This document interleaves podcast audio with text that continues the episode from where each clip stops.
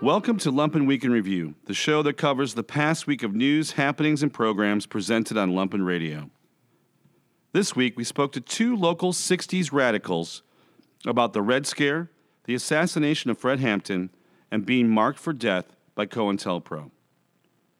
We chatted to Harry Crews, biographer about Southern literature, and we had a special visit from one of the Gorillaz collaborators in studio. All this, plus the Trump diaries and much more, on Lumpen Week in Review for June 16, 2017. Radio Free Bridgeport spoke to Fred and Michael Klonsky about getting radical in the 1960s. The Klonskys, once key figures in the SDS, recounted the assassination of close friend and Black Panther Fred Hampton and how their picture was on the wall of the local police station. Radio Free with John Daly, Ed Marzuski, and Jamie Trecker airs every Tuesday, drive time from 4 to 6 p.m.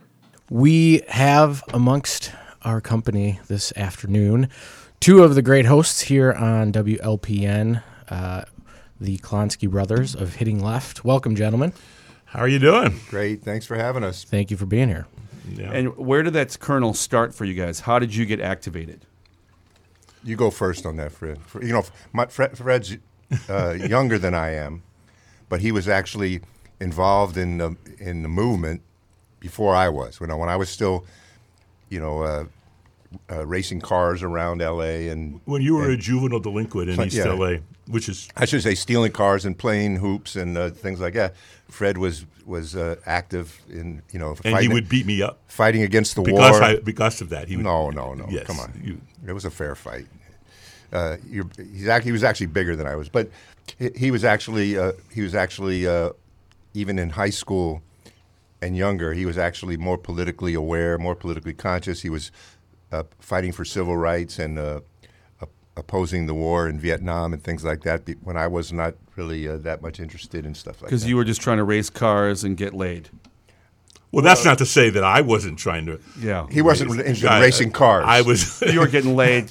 but, I, yeah. I also was trying uh, to get. Are you allowed to say late on? I think so. I think we successfully passed the red button test. Thank you, Jamie. all right. Yeah. Well, tell us, Fred, what happened? You're in high school. Well, uh, w- n- well, part of it is our parents' fault uh, Mm-hmm. because um, uh, both of them uh, uh, were uh, were Reds in the 40s and 50s. My dad.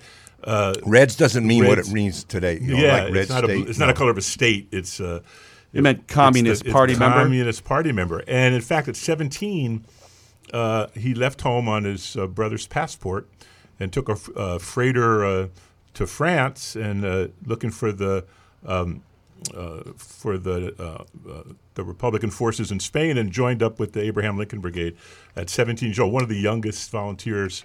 And as many people might know, but might not know, that 3,000 Americans went to fight in that in that war. It was the against Spanish Civil fascists. War. Yeah. the Spanish Civil War against uh, General Franco, who uh, was being basically set up by the Germans and Mussolini. So uh, they overthrew the democratic elected government, and young people from all over the world, much like the civil rights movement, a couple of generations later, they went to Spain, and my and our dad uh, uh, d- uh, did that. And, Instead uh, of Mississippi, they, they went to Spain. Went to Spain, yeah. Yeah, well, there's better wine there. yeah, yeah. And um, so, uh, in fact, when I was a kid, you know, in a movie with um, uh, uh, For Whom the Bell Tolls came out with um, uh, who played uh, Ro- Roberto? Gary Do you remember? Cooper, no. Gary Cooper. And I saw that movie in the theaters and was convinced that Gary Cooper uh, was playing my dad. Oh, Although wow. My friend, uh, I had a friend whose father also fought in Spain. We had a fight over the fact that he thought his, his dad. father was Gary Cooper. Anyway, so that was the atmosphere we grew up in. And then in the early 50s, uh, uh, Dad was indicted under what they called the Smith Act uh, in, in those days, and uh, which was uh, basically a, a political offense that uh, meant that you they were charged with uh, advocating the violent overthrow of the government. This was Not really. dozens of They were people charged with conspiring. conspiring. To didn't actually- advocate. they didn't Conspiring to advocate. Yeah. Yeah. conspiracy laws. You understand? You you don't do anything. Yeah. You just if like we might in fact if Michael wasn't uh, the Secretary of Defense. Yeah. We might in fact be charged with conspiracy at this To very overthrow moment. the government. At least not John Daly's government or Lumpen Radio's government. So. Um, But seriously, that so for, for what? For what statement? Saying we should have a union? No, or, no, for being for being a communist, and so Yeah. uh, those people who were openly um, open leaders member. of the party in 11 different cities, including Chicago, uh, were indicted and uh, and were convicted, and many spent uh, time in federal penitentiary until the Supreme Court uh, ruled that uh, Mike and Fred's father couldn't go to jail uh, uh, for his thoughts, and so and so. uh, But during that time, for a long time, he wasn't for the for for those early years in our lives.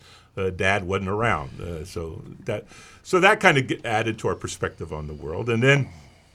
uh, By the time I got to college, it And was, then we followed in his footsteps a couple of times. We ended up sharing a cell together. What, Yes. what years were? course you did. Was Well- this this the Smith Act? the Smith Act was they were in, indicted in 52, 53, 54. Really, it was it, it corresponded to what's known as the McCarthy era in Red in- Scare. in the country. And, uh, it didn't really. Uh, people were threatened with. Uh, uh, um, um, for example, they would, people would be called before the House Un-American Activities Committee, and if they uh, refused to name names of their uh, fellow uh, members, uh, they would be put in jail for out in Hollywood, where we were living out in L.A., uh, many uh, great uh, uh, uh, screenwriters, uh, directors uh, uh, lost their jobs, or they had to they had to write and make films under a phony name uh, because they weren't allowed to work. Uh, That's what I was going. to Hollywood, That's what. I was getting Yeah, at. You, yeah. A lot of people were blacklisted, right? Well, yeah, and they weren't all Hollywood uh, uh, writers and directors. There were truck drivers and, uh, and union organizers and all, all over the country who also lost their jobs and were. I mean, the blacklist in Hollywood was the most famous, and it had the most publicity precisely because it was Hollywood. But this happened to people, to, just to regular working people all over the country that weren't allowed to work in their fields any longer. And as kids, when uh, when dad was dad was away, you know, I put that in quotes. When when he was away, uh, we were we were followed by uh, FBI agents. You know, like if I would go to the, it, we were living in Philly at the time in '56 or '55, and when I would go to Fairmount Park to play baseball, there'd be a guy in a trench coat and one, of you know, we were the we were actually uh, the following safest us, kids you in know. Philadelphia. we had an FBI escort you had an escort everywhere. Like if stranger danger was around, that that wasn't our problem because we had an FBI escort everywhere we went. And how did you deal with that? Just were you laugh it off and go, ah, I maybe we could send him out for some I coffee? think it was pretty traumatic for me. Yeah. And in fact, uh, a while back, I, f- I was looking through uh, old photos, our family photos, and I found a, a vaccination certificate uh, with with my name on it. As I think I was like seven years old, and uh, but the name on it was Michael Kirby. So we had to we had to change our last name in order to uh, you know to avoid uh, the man. You know. Well, you know, I'm wondering at that time. I mean, you, you heard about COINTELPRO, which was a counterintelligence program that was enacted on the left or the movement in the 60s and 70s.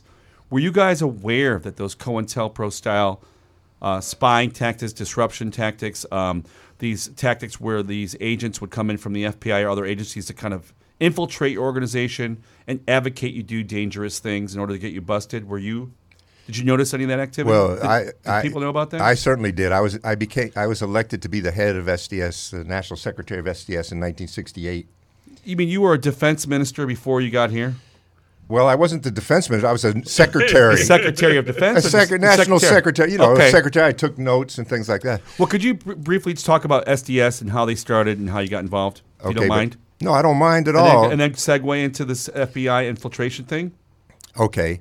Um, I, uh, SDS really started in uh, in the uh, early '60s. I, I think it's maybe '63.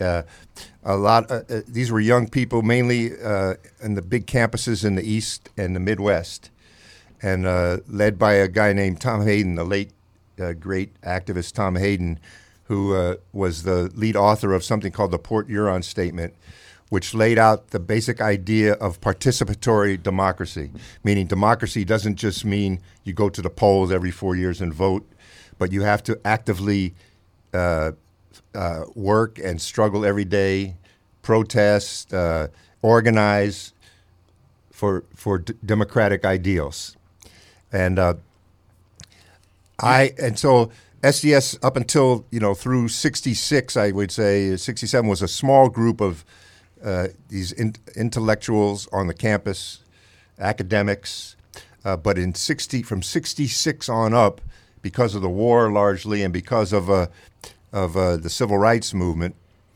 uh, there was a tremendous radicalization of young people, and SDS uh, grew exponentially until we had a couple hundred thousand members across the country on about 300 campuses. And when I came, when I came to Chicago to be to, to uh, be one of the leaders of SDS, uh, the organization was so big we had no idea who the members were. You know, you paid your five bucks and you got a membership card. I still have mine, by the way. And most didn't. And most didn't pay the five bucks, I assume. And uh, we raised money by I would I would go around uh, speaking on campuses, pass the hat. Somebody would get, you know, they let you people would let you crash on their couch in the dorms or whatever, give you some weed or whatever, and then you'd move on to the next. That's how we fund Lumpen Radio. To I know, day. I, I Yeah. know. That's why we feel so We at saw, home. here. yeah, we've seen your business plan. Yeah. yeah. and uh, uh, but in- in terms of and but in terms of COINTELPRO, uh, our organization was was infiltrated. Uh, we our offices were at 1608 West Madison Street here in Chicago. Uh, by the way, when when my wife and I moved here in to to move into the national office, uh, we drove o- we got off the expressway and and uh, came up Madison Street. It was right after Dr. King was assassinated. Wow. The whole West Side uh, was up in flames, along with about 40 or 50 other cities across the country. Tanks were rolling up Madison Street, and there was barbed wire out there. And we used to sit up on the roof of the national office watching the watching the West Side burning. It was an incredible thing for a, a kid from you know a surfer boy from L.A. You know to come into this situation. Uh, my wife was pregnant at the time, and um, you know, and we were living in the we were living in the heart of the West Side. Uh, uh, we went we went. It was a tumultuous year, and a lot of our friends were uh, jailed or killed. Uh, as I said, the Panther Black Panther Party office was right up the block on Madison Street. One day there was a knock on the door of our offices, and there was two uh, young African American guys out out front. We peeped through the little slot. You know, yeah, who is this? What do you want? One guy says, uh, "I'm Fred Hampton," and the other guy says, "And I'm Bobby Rush, Minister of Defense for the Black Panther Party," and uh, and Fred was the chairman. He's a young guy, uh, just maybe 20 years old.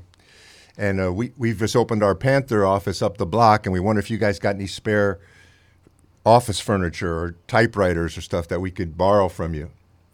And so we came in. That's when we first met. I first met Fred. Uh, we became very close friends. Uh, uh, my first, my firstborn uh, was named after him, Jennifer Hampton. Uh, uh, he was a, he was assassinated on, in a COINTELPRO assault on the Black Panther Party's apartment.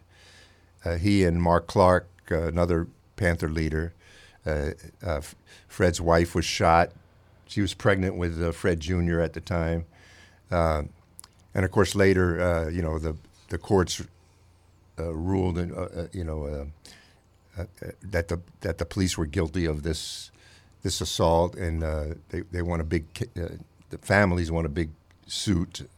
Anyway, I won't get into all that, but COINTELPRO to us meant uh, that there, aside from infiltration and dirty tricks, trying to foment splits, uh, splits between husband and wives, uh, you know, spreading rumors about, you know, who's sleeping with who and things like that.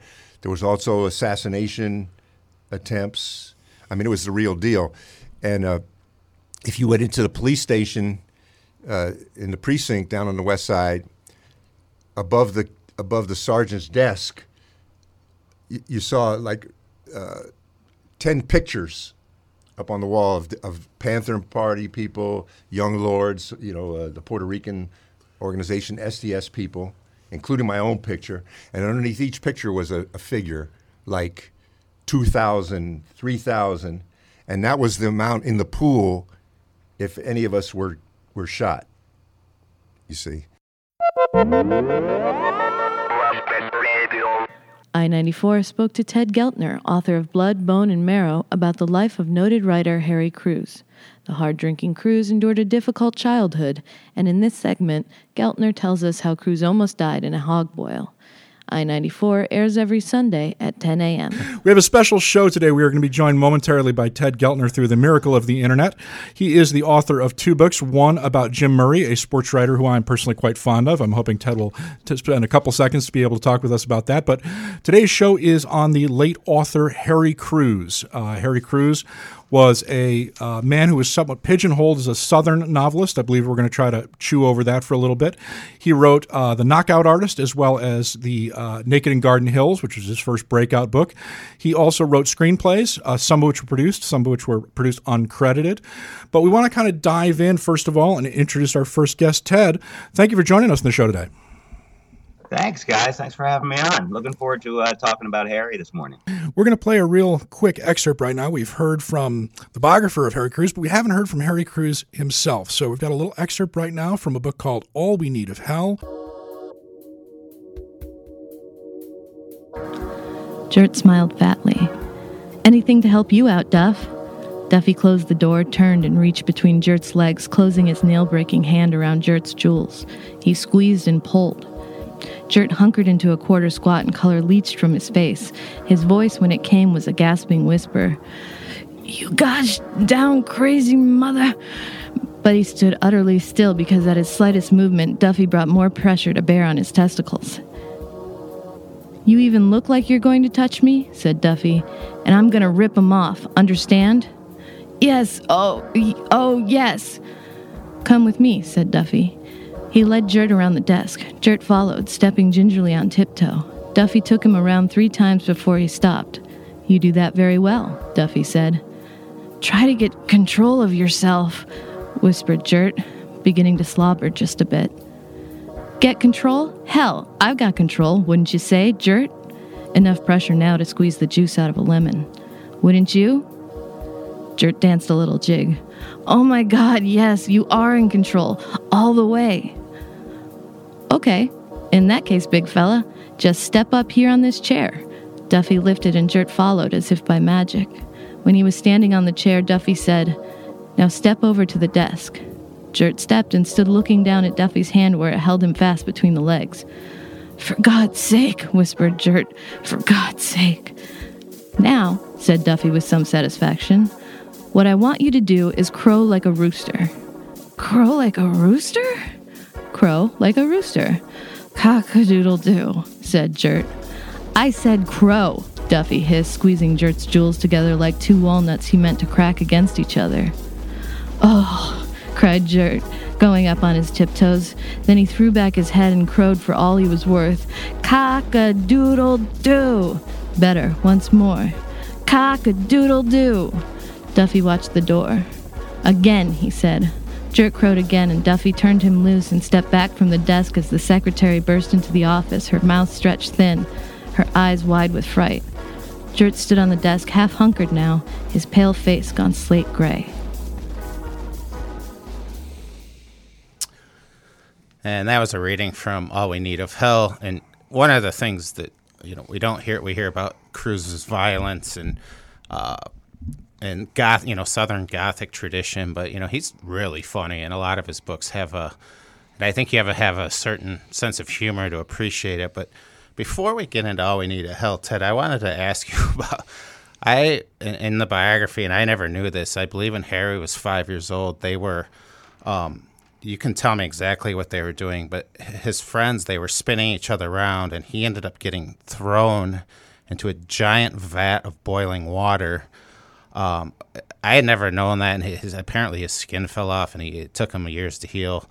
Um, can you ex- describe that scenario? I know it's something to do with hogs. Um, I can't remember the exact, but I, I, I, could you tell us a little bit about that? Because that the imagery of that just like blew my mind. Yes, that that's another you know story from from the life of Harry Crews that's really you know formative because he had you know the, the the worst things in his life would happen to him, you know, before he was six years old. They're all in this uh, childhood where he wrote this his his memoir. But that is, uh, you know, it was kind of a celebration that they would have when they would skin the hogs in Bacon County, and I think a lot of the different families would get together and and you know they would go through this this ritual process where they're skinning the the hogs, and then they would you know have a feast, and so all the families there and all the children are around, and uh, to skin a hog, and you know I learned a lot of this you know kind of depression era farming information from having to do this research. You need you know they would be in in, in giant vats where uh, of of water that's just to the level of boiling but but not quite boiling. So as hot as you can possibly get it. And if you put a hog in there um, then the skin you know uh, once you know you kill the hog you put it in there and then once you take it out the skin peels right off really easily.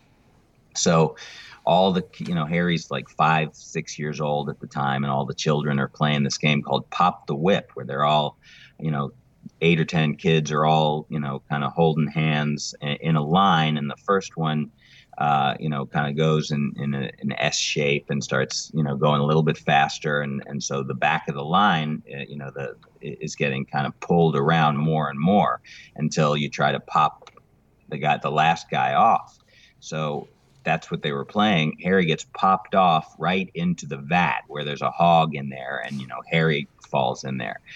Uh, you know, so everyone, men, women, children, everyone thought he was dead. You know that he that this you know you can't survive this. The hogs don't don't come out of there alive. Uh, he gets pulled out, and he you know he, he wrote about this afterwards. He said, you know, I I knew that I was dead. I could tell I was dead because I could see it in the faces of everybody around me you know, uh, and so he, like you said, you know, his skin fell off, and and you know, this these were poor depression sharecroppers. They didn't know how to take care of him or what to do. They wrapped him in a sheet, and they drove him, Ugh. you know, in, an old car to the nearest town, which was you know a, a long way away, and um, but he you know, obviously he survived it. Um, but it, uh, it was you know a long time. I think he, I think he had to, you know, there was they had to put him in like a contraption that they built with, you know, sheets on the side, and and uh, he spent a long time recovering from that. And that was uh, immediately after he had he had had polio and and had uh, the same sort of thing where he was, you know, spent a long time recovering with with you know no care, no real medical care at all, and and people would and during both these circumstances, people would come around, you know, from neighboring uh, areas to, to look at him, you know, and, and that's where I, you know, you, you, you see the development of, of his, uh, his view of himself as kind of a freak or an outsider, you know, that, that you know, I'm, I'm, uh, so uh, disabled from these things that people want to come and gawk at me, you know, and, and so throughout his whole life, kind of he retained that that you know view of himself. So yeah, that's that's an important story in the life of Harry Crews. Arts program Bad at Sports spoke to Raven Munsell and Jess Malmed about the Trunk Show, a rotating, semi mobile exhibit of curated bumper stickers made by local artists. Bad at Sports airs every Wednesday at 11 a.m. As I said before, this is Brian Andrews. I'm joined by Ryan Peter Miller and our special guest Jesse Malmed, who you may be hearing a little bit more from in future episodes. Uh, and today we are joined by Raven Munchell. Munsell. Munsell. Ah, sorry. she even told us we just practiced. I got all distracted by all this. done it all twice. the shells that are here. All the shells here yeah. Munchell. Uh, so Raven, you're a local curator uh, here in Chicago, um, and you've got a couple shows up, uh, two actually concurrently this summer. Can you talk a little bit about the project Trunk Space? Trunk Show. Trunk Show. I'm so sorry. That's Trunk fine. Show. Yeah, we, are terrible. We get our name wrong. We get yeah. our, yeah. her projects wrong. I'm going to chalk it up to being sick. I'm just going to chalk it up. I guess I'm just a fool. You're disgusting. yeah, and I'm sick. Right. I'm sorry. It's a more long term sickness. so, Trunk Show is a project that Jesse and I started um, over three years ago. Um, it's a it's a mobile exhibition space and space for the exhibition of artist made bumper stickers. Um, so we, I don't know. I, I think I want you to describe it. Uh, so every month for three years, another artist was commissioned to design and produce a bumper sticker, and um, they would then be exhibited on the car, a solo exhibition. So every every month, the car would be completely cleaned, or at least the outside, the not the inside the usually. Right. Uh, the car itself is uh, a now uh, 99.7% dead car, a uh, forest green 1999. Forest Green, I'm guessing it's a Subaru. Ooh, no, it was it was a Taurus. It Okay. was kind of like, like like one of those like nice sort of like bubbly uh, Okay. late '90s ones, so not the kind of more svelte 2000 one you might be thinking of. Um, yeah, so sort of like, like a beat up car. The only thing that Raven and I really owned together of any value, and even that is sort of well, according to the insurance company, was three hundred dollars. Um, Yeah, 297. 297, yeah, sorry. Sometimes I uh, I like to exaggerate. Uh, yeah, but so, so every month we would have an, an artist make a bumper sticker. We'd, we'd produce them in sort of like relatively limited amounts 50 the first year, 100 the second year. People could have them by subscription or purchase them a la carte. And uh, what was really exciting for us about this project was it gave us the opportunity to work with really interesting artists, but also in a sort of similar vein, though maybe kind of with a little more levity than Third Object. Um, it was really about also thinking about all the different individual components of an exhibition and how those can kind of be exploded and take on different lives. And so once the once the show itself or the work itself is sort of um, necessarily limited, you know, a three three inch by ten inch bumper sticker, uh, then all these other things can take on different kind of creative forms, so that we can have. Um, like like the press release became a sort of like a narrative space where it was almost like the the Christmas letter home, and each month there was a, a component of um, it, it became kind of like a, a space for for for for writing and for thinking about that voice in a different term that kind of exists outside of a lot of the the typical art world writing, um, and then also like where where the bumper sticker would go on the car, where the car would be in the world, what the music would be at the at the show, what the snacks would be. All these things became kind of spaces that were both taken very seriously as a thing that needed to be sort of like thought about critically and opened up, but also a very kind of goofy space. So where would the show be? Wherever the car was, like on the on the street. or or whatever made sense for um, for the exhibition or for Right. the sticker. So it was often up to the artists um, if they had some idea of where where they wanted to do it. So, uh, like for Alex Chitty's uh, sticker release, she wanted to do it on top on the um, parking lot out the Home Depot parking lot on Roosevelt and Canal or whatever that is, it, because it has a great view of the city. And so we just, you know, Park- essentially had a tailgate party on top of the Home Depot parking lot. And there was like for Deborah Stratman's, which said uh, "honk if you love sinkholes." We sort of like left the space open with the feeling that there might be a sinkhole that would open, and when one didn't, we went to uh, the Whole Foods parking lot Oh. in uh, whatever in Lincoln Park. Yeah. So, so, Yeah. I mean, so sometimes they're also like they were they were. I mean, there's a lot of jokes in here. I, maybe I Right. didn't mention that it's very funny. A lot. Well, I mean that's I mean that's sort of the, the medium of a bumper sticker, right? You got Yeah. politics, you got humor, not not really a lot of like you know fine, intricate, detailed. You Though know, we had a few visual things that were work, sort right, of yeah. like that, which was which was nice. But those also you have to get kind of a lot a lot closer to. I imagine puns. Nuance Some is good puns. challenging on that amount of space as well. You're saying, would you say three inches by three by ten. Okay. There's one that was three by eleven, which was Ollie Watts, which was this amazing Nice. um, dogson that you cut in half and then put on the opposite sides of the bumper, so it looks like this dog is stretching all the way around a car. And so that one, as sort of a joke to ourselves and to have to buy envelopes and make everything difficult, was just like a little bit longer than all the others. So people have the full collection. That one extends a little bit.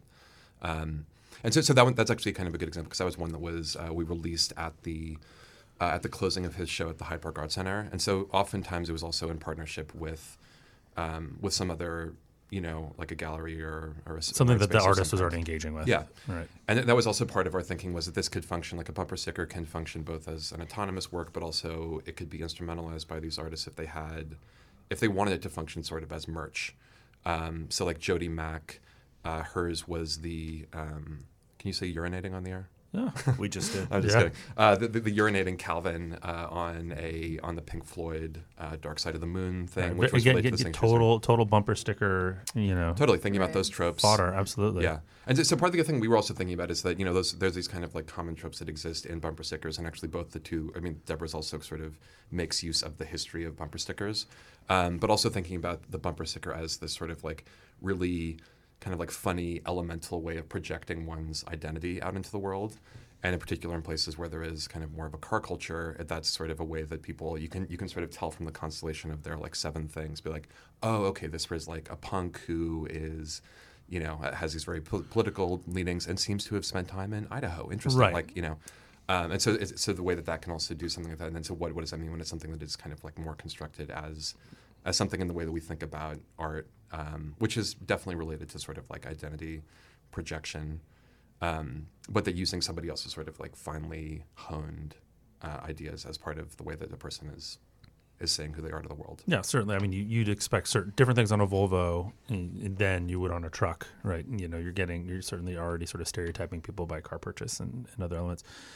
Has there ever been a group show? Are you going to, you know, cover the two hundred and ninety-seven dollar vehicle with all of the bumper stickers at the end of end of the project, or or the end of the vehicle's life, perhaps? Well, so we already had we had our last show um, last October with Every House Has a Door, and the sticker says "Exhaust the Possible."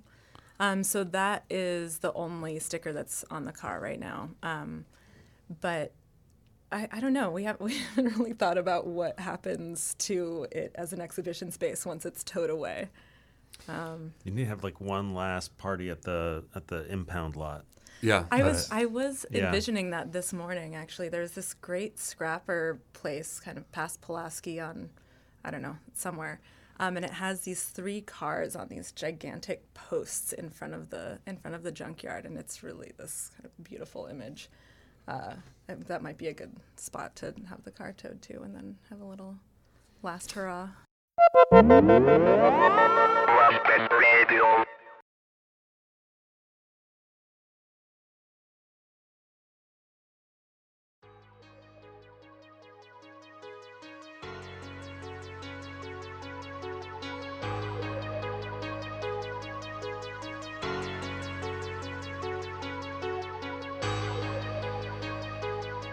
Trump Diaries. This week, Julius Caesar rankles. Trump acts out a scene from King Lear. Sessions clams up. Man Britain gets a shock. These are the Trump Diaries. Day 140, June 8th. Former FBI Director James Comey dealt a major blow to the Trump presidency, setting out in detail the case that Trump had tried to obstruct justice. He accused Trump and his top aides of lying, suggesting that the president wanted special treatment in exchange for loyalty, and Comey added that he thinks he lost his job because of how he handled the Russian investigation. Comey believes that Trump clearly tried to derail the FBI investigation into Michael Flynn. Said Comey, quote, the administration is working to defame me and the FBI and telling lies to the American people. Comey also admitted that he had leaked information through an intermediary to the New York Times in hopes of triggering a special prosecutor. That prosecutor, Robert Mueller, received memos from Comey. Comey also rebutted Trump's famous tweet saying bluntly, quote, Lordy, I hope there are tapes. Comey added Trump's actions were now in the scope of the FBI investigation. Republicans scrambled to try to give Trump cover. Paul Ryan defended his attempt to influence Comey, saying, quote, he's new at this. Trump is new to government, and so he probably wasn't steeped in the long-running protocols that established the relationships between the DOJ, FBI, and White House. Ryan added that Trump asking for Comey's loyalty was obviously inappropriate, and that it's also clear Russia meddled in the U.S. election and the House passed a bill that would gut major elements of Dodd Frank, the regulatory legislation drafted in the aftermath of the 2008 financial crisis. The Financial Choice Act exempts financial institutions deemed too big to fail from restrictions that limit risk taking. Republicans say Dodd Frank regulations are the reason for anemic economic growth in the U.S. While the bill passed the House, it faces long odds of becoming law as it would require the support of Democrats in the Senate. Day 141, June 9th. Trump accused Comey of lying and said he's, quote, 100% willing to testify about his conversations with the former FBI director, saying Comey's remarks just weren't true. Trump denied the assertion he asked Comey to end the FBI's investigation into Michael Flynn and asked Comey for a loyalty pledge. Trump also declined to confirm the existence of White House recordings of his conversations with Comey. He added, however, that Comey, quote, confirmed a lot of what I said before capping off his press conference with no collusion, no obstruction, he's a leaker. And there was a shock result in Britain's election with the Tories losing their outright majority, causing a hung parliament. Labour picked up 31 seats in that election, significantly weakening Prime Minister Theresa May and giving leftist Jeremy Corbyn a major win. May, who has been asked to resign, is to stay on. The election also gravely complicates Brexit. The pound fell on those election results and a White House employee has been found in violation of a federal law prohibiting political activity by federal employees. Dan Scavino Jr., the White House director of social media, sent a tweet in April calling for the defeat of a Republican member of Congress who has been critical of President Trump. The United States Office of Special Counsel took no official action but did issue a warning against further violations of the Hatch Act. And Trump accused Qatar of being, quote, a funder of terror at a very high level and demanded that it cut off that money flow. Trump's comments undercut his Secretary of State, Rex Tillerson, who has thrown himself into an effort to mediate a growing dispute between Qatar and several of its neighbors. Tillerson called for calm and thoughtful dialogue to resolve the crisis, which Trump's tweet clearly was not. Qatar is also arguably the USA's most important military outpost in the Middle East. Day 142, June 10th. Trump's lawyer plans to file a complaint against Comey for leaking his memos. Marc Kasowitz will file complaints with the Justice Department Inspector General and the Senate Judiciary Committee, accusing Comey of violating executive privilege, which was called, quote, frivolous grandstanding by an expert in whistleblower protection. And Mitch McConnell took a procedural step to fast track efforts to repeal Obamacare, which sidesteps typical committee processes. By invoking Rule 14, McConnell can now put the bill on the Senate calendar so a vote can be held as soon as the bill is ready.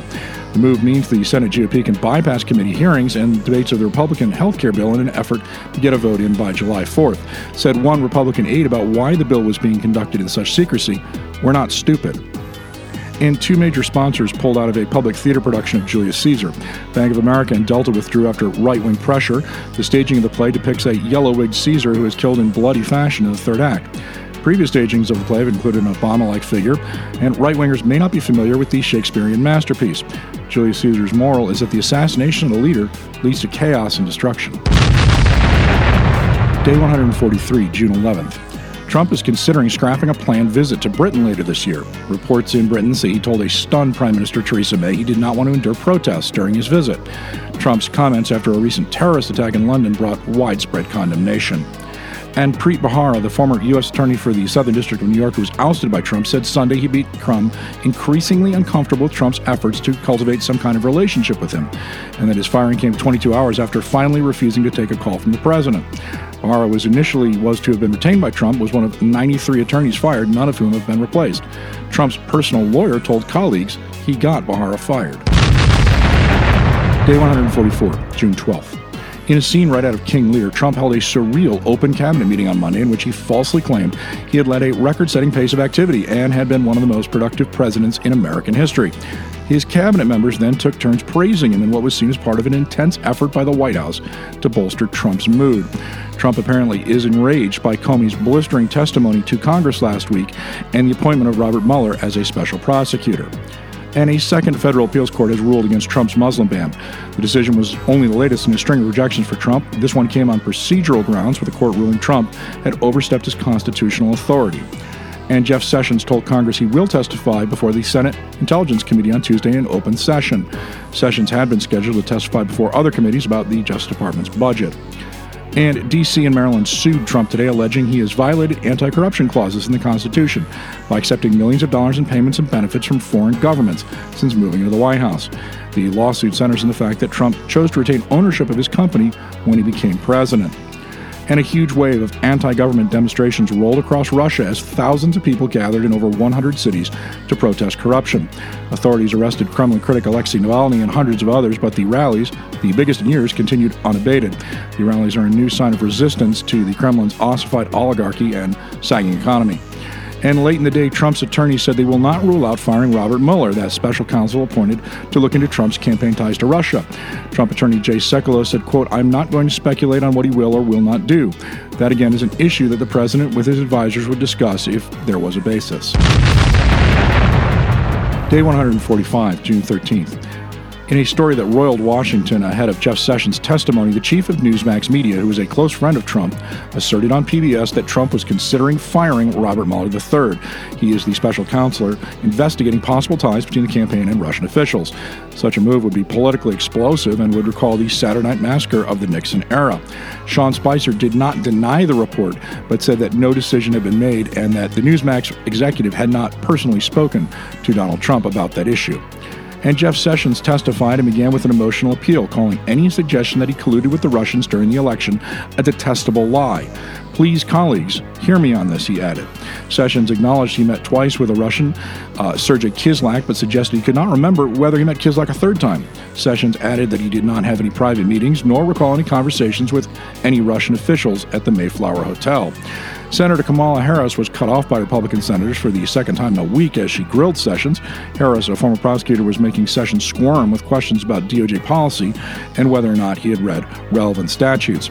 Sessions' testimony was greeted with groans. He was accused of stonewalling the committee and trying to invoke executive privilege. Only Trump can enact executive privilege. And Rod Rosenstein, in a separate session, said that if Trump demanded he fire special counsel Robert Mueller, he would refuse unless there was just cause. Rosenstein said, quote, I'm not going to follow any orders unless I believe these are lawful and appropriate orders. If there were good cause, I would consider. And Senate leaders agreed on bipartisan sanctions to punish Russia for election meddling, placing the White House in an uncomfortable position. The agreement would impose sanctions on corrupt Russian actors, malicious cyber activity, and provide for a mandated congressional review if the White House sought to waive or exease existing sanctions unilaterally. Day 146, June 14th.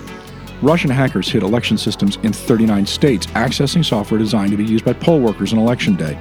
The scope and sophistication was so concerning, the Obama administration complained directly to Moscow and warned the attacks risk setting off a broader conflict and Steve Scalise, the majority whip of the House of Representatives, was shot at a baseball field in Alexandria, Virginia this morning. That site includes both a YMCA and a park with baseball fields where members of the congressional baseball team regularly practice. Scalise was apparently shot in the hip. The gunman is in custody. 50 shots apparently were fired. And Senate Republicans are worried they'll blow their July 4th deadline or fall short of 50 votes on Obamacare repeal. Senators continue to raise doubts about coming to an agreement, even though Mitch McConnell has said that failure is not an option. Adding to the chaos, Trump called the House health care bill mean this morning and that the Senate version should be more generous. Congressmen, however, are increasingly unconcerned with Trump's policy whims. And Trump's approval ratings have fallen again, this time to 36%. More people trust Comey's testimony in front of Congress as well. These are the Trump diaries. Stephanie Manriquez spoke to Brandon Markell Holmes, a local multimedia artist from Austin who recently supplied guest vocals on Gorillaz' latest album.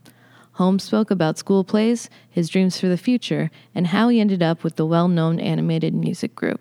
And you're listening to WLPN LP Chicago 105.5 FM Lumpen Radio. My name is Stephanie Manriquez, and today we're interrupting uh, our regular programming because we are having a special interview with Brandon Markell Holmes that is joining us here in the studio, and he's going to talk about his uh, career. He's a true Chicagoan, uh, an artist, and multimedia artist, performer, and a singer. So we welcome Brandon. Hi, how are you? I'm doing well. How about you? I'm doing fantastic. I'm really excited that you are joining us today here in Lumpen Radio and visiting us from Logan Square. Yeah, I'm so man, I'm so happy to be here. I'm like so jealous. You guys got all this magic here in uh, Bridgeport. I mean, Chicago is magical altogether, but you guys have all of like the really like underground galleries and like all the colors, and I'm just like re- want to reconsider moving. you should. You should. And I love that you're talking about the colors because uh, you are. Um, for the people who are listening, he's wearing these colorful pink pastel colors with flowers and tropical uh, theme. So tell us, what do you love Chicago so much? Man, why do I love Chicago? I mean, I was born and raised here. Uh, my family's from here, and my father and my mother. My grandmother actually like migrated here from Mississippi. Um, and she like bought a big house on the west side of Chicago, and that's where most of my family was raised. Um, and just like throughout the years, you know, Chicago has been many different things to me. Uh, growing growing up on the west side, it was like where I was born, but then I went to like high school on the west side, and then I went to college in the West Loop at UIC. And before I went to college, I was a part of the Gallery 37 uh, Advanced Arts Education Program founded by Maggie Daley. And then also the theater scene here, and then now the music scene, and kind of like the free artist movement. Um, the reason why I love Chicago is that you can just have a voice and you can create a movement wherever you are. You're not necessarily uh, marginalized by like financial barriers um, that say like you need this much money to be successful. When you look at other places on the coast, it just takes so much energy to just do anything. It's like re- extremely difficult. And I talk to a lot of my friends who are on the east and the west coast who are the same age as me and they're doing the same type of work. And I just hear how difficult it is for them to just like get by. And they are very brilliant they're extremely talented, and I think Chicago just has a great space of incubation for creative minds and creative people and I think the the United States like the the nation is figuring that out slowly and everybody's kind of like moving here. There's like an influx of people coming here. I know in the media people talk about all the time like how many people are leaving Chicago, but no one talks about how many people are actually coming here from New York and LA and Portland and all these different places around the United States. So And um, you t- touch a lot of things that we're gonna start um, detailing little by little. So you were part of these after school programmings from Gallery 37, which is beautiful. So you're a child of this, uh, kind of projects, and that's beautiful. So tell us a little bit about your artistic background. Um, how do you mix it? Because you are a multimedia artist, and I know uh, even right now that in your music, you also you always um, interact with these um, um, with with these with these techniques with yeah, yeah, yes. yeah. Uh-huh. It's a lot of nuance and like theatrics. Um, my background with the arts is uh, kind of, I mean, it started at my church, uh, Pine Avenue Presbyterian Church uh, on the west side of Chicago, and then slowly it evolved um, to kind of like me kind of getting to theater. So I would go to this Saturday afternoon program like every weekend, and I would learn like dance, and then I would learn like music, and then we would like stretch. You know, I do all this stuff, and I was very fortunate because I had a lot of really great, awesome professional people uh, around me.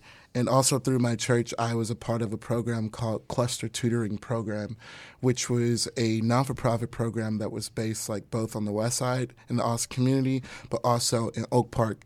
And I had the privilege of being like tutored by like really great professionals who wanted to come to the West Side every Tuesday night for about three hours to tutor these kids on like any given subject.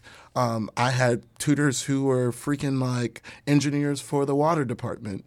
And the last tutor I had, which is a lovely lady by the name of Aixa Alfonso, she's a PhD professor of biology at uh, the University of Chicago. No, University of Illinois Chicago. And she freaking like taught me math and science like from grades like 8th to like maybe 7th grade all the way till I graduated high school. so yes, it's very curious that you're talking about science because I guess your career was based or debated between you want to be um, a doctor, Yeah. into science, and then you became a, uh, an artist. You you know you led towards that. Yeah. How did you choose How did I, your path? Man, um, you know, I think a lot of times we we we want to do what we think we should do. And so when I was about four years old, I told my grandmother, I, she's like, "What do you want to be when you grow up?" I said, "A doctor," and and that was something that I felt like that was programmed for me to say. And like since then, like my family kept like reminding me, like, "You want to be the doctor? You want to be this doctor?" And so I kept like pushing myself to like try to be this doctor, right? and I was doing everything that I needed to become a doctor, like taking all these AP, chemistry, bio classes, all of that. But I didn't love it. I absolutely didn't love it. It wasn't fun. I didn't like it, and I struggled really hard to actually do well in those classes. I did okay, but it was it was a, a huge challenge. But the thing that kept repeating itself was like the stage, like singing, you know, music, being in drama club, and that's what everyone in high school and middle school knew me for was the kid who performed all the time. And then it was it was like one of my good friends from high school who was like his name is Kenny Kenneth Anthony. He now lives in Washington D.C. and he's like a genius. But he was like, Brandon, if I had a voice like that, I would just like be an artist. I'll be a singer. Like, why are you wasting your time struggling trying to understand all this hard stuff? He's like, you know how many people in the world wish they could sing, and you're sitting here talking about you want to be a freaking surgeon. And I was like, I just want the money. Like, I just want to have a good life. Blah blah blah. And uh, long story short. One thing led to another. Uh, my British literature teacher, junior year in high school, um, Mr. Turner, we were like learning Beowulf at the time, and he, he made us write poetry or whatever. And I wrote like this poem, and then I like sang something, and it was the last day of, um, it was the last day for registration for Gallery 37, and he was like, all right, Brandon. He pulled me to the side. He was like, I do not want to see you in these hallways next year. He's like, you need to be in an advanced arts program. He said, you have a gift.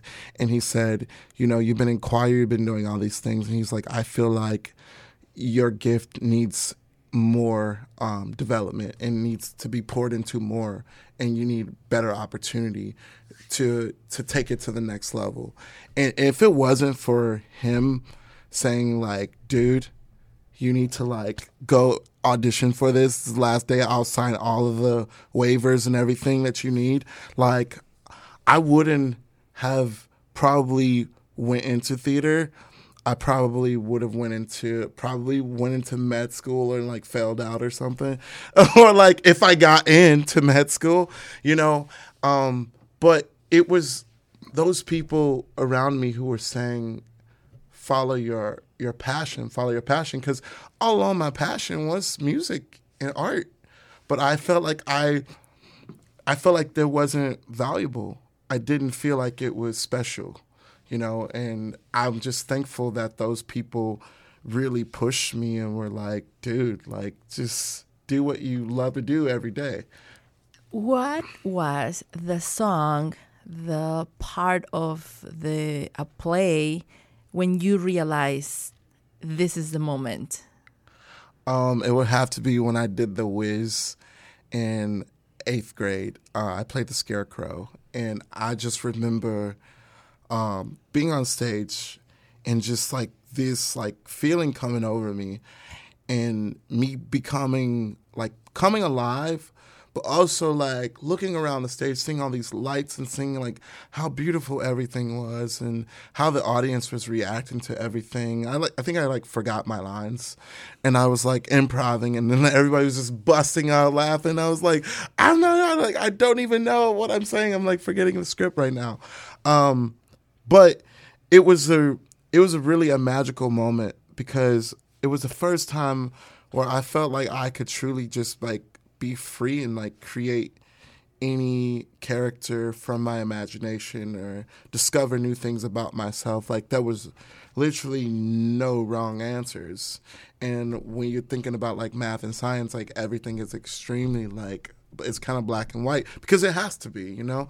And what I realized was like you know, I my gift may not be like being a surgeon or whatever, but I still can play a part in the human condition and like, you know, shedding light on certain issues, uh, helping with the healing process in our communities and the struggle that we have. And I think a lot of times, like, doctors do the same thing. And I think as artists, we have a responsibility in our communities as well, and it's to be like kind of cultural healers and innovators and pioneers. And you know, we can use our work to, you know, diagnose and, and heal. yeah, heal things. Yes. And that's one thing that I've been uh, extremely focused on in my work is it's like like exposing things the breakdown and the discrepancies and the disruptions that happen, but also like exploring the conversations that could happen.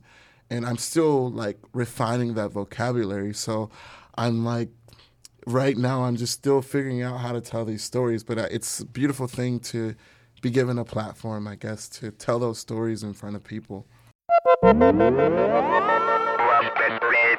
The Lumpen Week in Review is produced by the staff and volunteers of WLPN LP Chicago, the community radio of the future. The Week in Review is edited and engineered by Logan Bay.